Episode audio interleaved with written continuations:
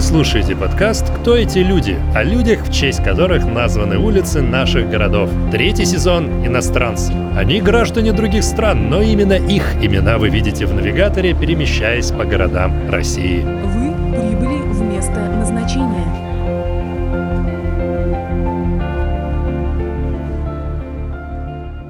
Бела Кун. Венгерский коммунистический лидер. Мужчина. Личность Беллы Куна одиозная и крайне противоречивая. Его называют палачом, убийцей, нелюдем, исчадьем ада. В Москве его именем названа площадь в районе Гальянова. В Санкт-Петербурге улица во Фрунзенском районе, на которой даже жил Дмитрий Медведев, по адресу улицы Беллы Куна, дом шесть. Как Белла Кун умудрился получить такую репутацию и несколько улиц в мире? Бела Кун – это, кстати, его настоящее имя. Родился в Трансильвании, исторической области на северо-западе Румынии, в тысяча восемьсот восемьдесят шестом году. Родился в семье сельского нотариуса-еврея и домохозяйки-кальвинистки. Среднее образование мальчик получил в одной из самых известных кальвинистских школ-пансионов в Калышваре. Учился он хорошо и даже был удостоен премии по литературе за работу о венгерском поэте и революционере Шандоре Петюфи. После школы пошел учиться на юриста, но быстро бросил университет и начал работать журналистом в румынских газетах. С помощью своего друга-поэта Эндре Ади, который изначально был у Куна репетитором, Белла знакомится с обществом левых интеллектуалов в Будапеште, а в шестнадцать лет не без их содействия вступает в венгерскую социал-демократическую партию. У себя в Румынии организовывает отделение партии и студенческую марксистскую организацию. Активно работает над созданием Трансильванского рабочего союза строителей и горняков. В тысяча девятьсот пятом году под руководством девятнадцатилетнего Куна на трансильванских заводах начинаются забастовки, закончившиеся кровавыми столкновениями с полицией. Кун был арестован и провел несколько лет в тюрьме. Оказавшись на свободе, он продолжает революционную деятельность. Во время Первой мировой войны Бела Кун был призван в австро-венгерскую армию. В тысяча девятьсот шестнадцатом году попал в русский плен, на Урал. Там он не растерялся, начал изучать русский язык. Немецкий он к тому моменту знал в совершенстве, он был способным и образован, много читал. На Урале Кун окончательно оформился в своих взглядах как радикальный коммунист. После февральской революции семнадцатого года Кун, оставшись в России после освобождения из плена, вступил в томское подразделение эр эс дэ эр пэ – Российская социал-демократическая рабочая партия большевиков. В марте восемнадцатого Кун со своими единомышленниками создал венгерское отделение Российской коммунистической партии, в которую входили бывшие пленные венгры. Издавал газету, призывая соотечественников вступать в российскую, а затем и венгерскую Красную армию. После встречи с Лениным в Москве Кун был назначен руководителем коммунистического движения Австро-Венгрии. На протяжении всего восемнадцатого года Кун сражался на фронтах гражданской войны против немцев, чехов и Колчака. Сражался безжалостно и жестоко. семнадцатого ноября тысяча девятьсот восемнадцатого года Кун вернулся в Будапешт. Австро-Венгерская империя пала. Уже через неделю он инициировал основание Венгерской коммунистической партии. В феврале девятнадцатого года коммунисты под руководством Куна вышли на открытую демонстрацию перед зданием социал-демократического издания «Народное слово». Социал-демократы были политическими соперниками коммунистов. Мероприятие привело к столкновению с полицией и гибелью в перестрелке одного из полицейских. Кун был осужден за государственную измену и отправлен в тюрьму. Там он посвящал все свое время подготовке к объединению партии коммунистов и социал-демократов. На самом деле, последним уже некуда было деваться, они согласились бы на объединение в любом случае. Венгерское правительство получило ноту Викса от Антанты, где сообщалось о том, что скоро они будут оккупированы, и области, населенные национальными меньшинствами, будут отделены от Венгрии. Нужно было срочно искать мощного союзника, который бы спас страну от распада. И таким союзником мог стать только эс эс эс эр. Социал-демократы были вынуждены пойти на компромисс с коммунистами. В марте девятнадцатого года соратники Куна, пользуясь всеобщим недовольством буржуазного правительства, провели объединенный съезд коммунистической и социал-демократической партий. Новая партия провозгласила образование Венгерской Советской Республики, в руководстве которой коммунисты и социал-демократы были представлены соответственно четырнадцатью и семнадцатью представителями.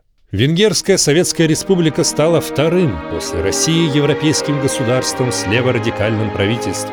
Бела Кун был освобожден из тюрьмы и занял пост комиссара иностранных дел.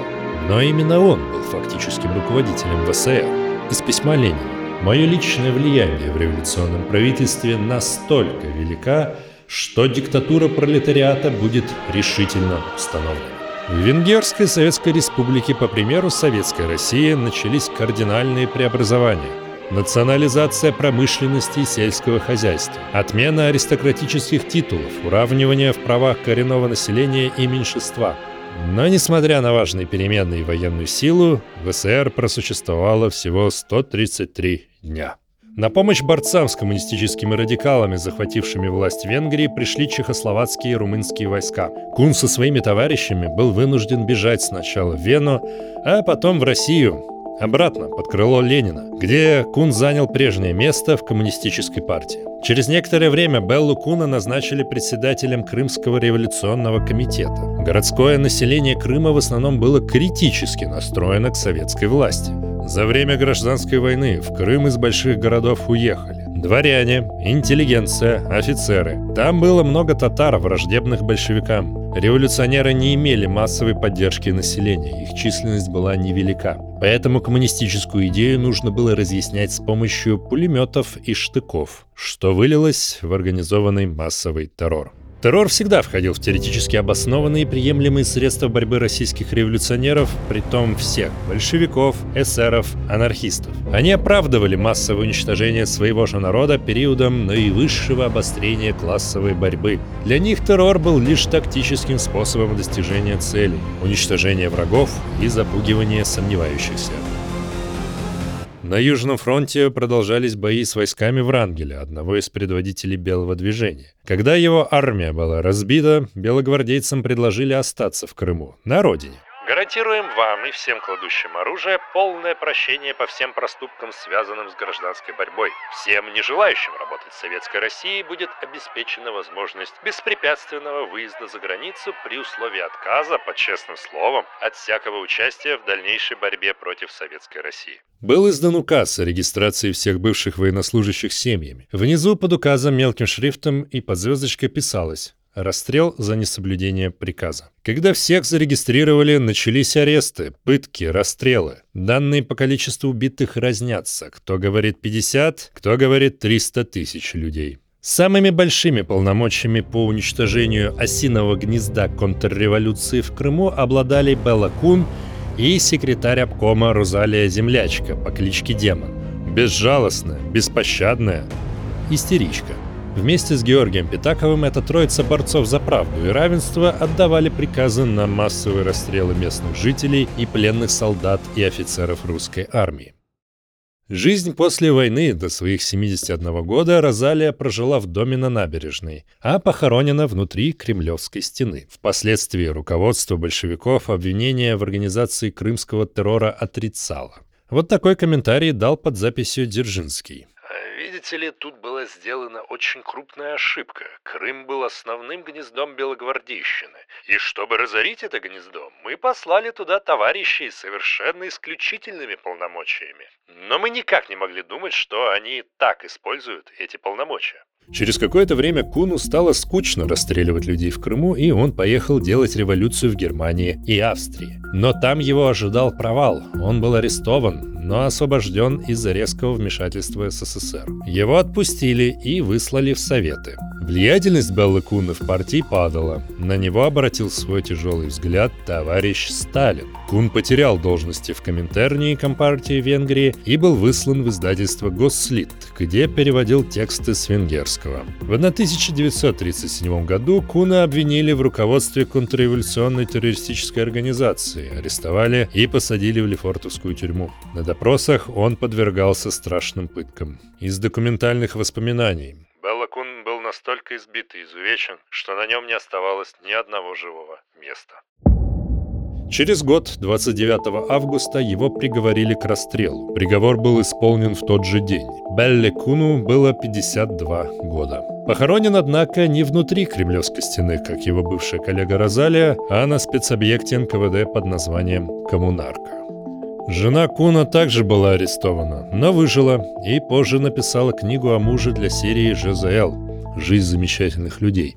Сын и дочь в Советском Союзе были главными специалистами по венгерской культуре. Уже будучи пожилыми людьми, вернулись обратно на родину, в Венгрию. После смерти Сталина Куна неофициально реабилитировали как человека, ставшего жертвой обстоятельств. Потом о нем на какое-то время забыли, но снова вспомнили восьмидесятые. Тогда в его честь как раз и назвали площадь в столице. В Венгрии он стал народным героем. Его лицо появилось на постерах, почтовых марках. Но после падения коммунистического правительства венгры снова припомнили Куну все его грехи. Красный крымский террор является событием, которое до сих пор исследуют, описывают и пытаются осмыслить. В коллективном труде французских историков «Черная книга коммунизма» эти события названы самыми массовыми убийствами за все время гражданской войны в России.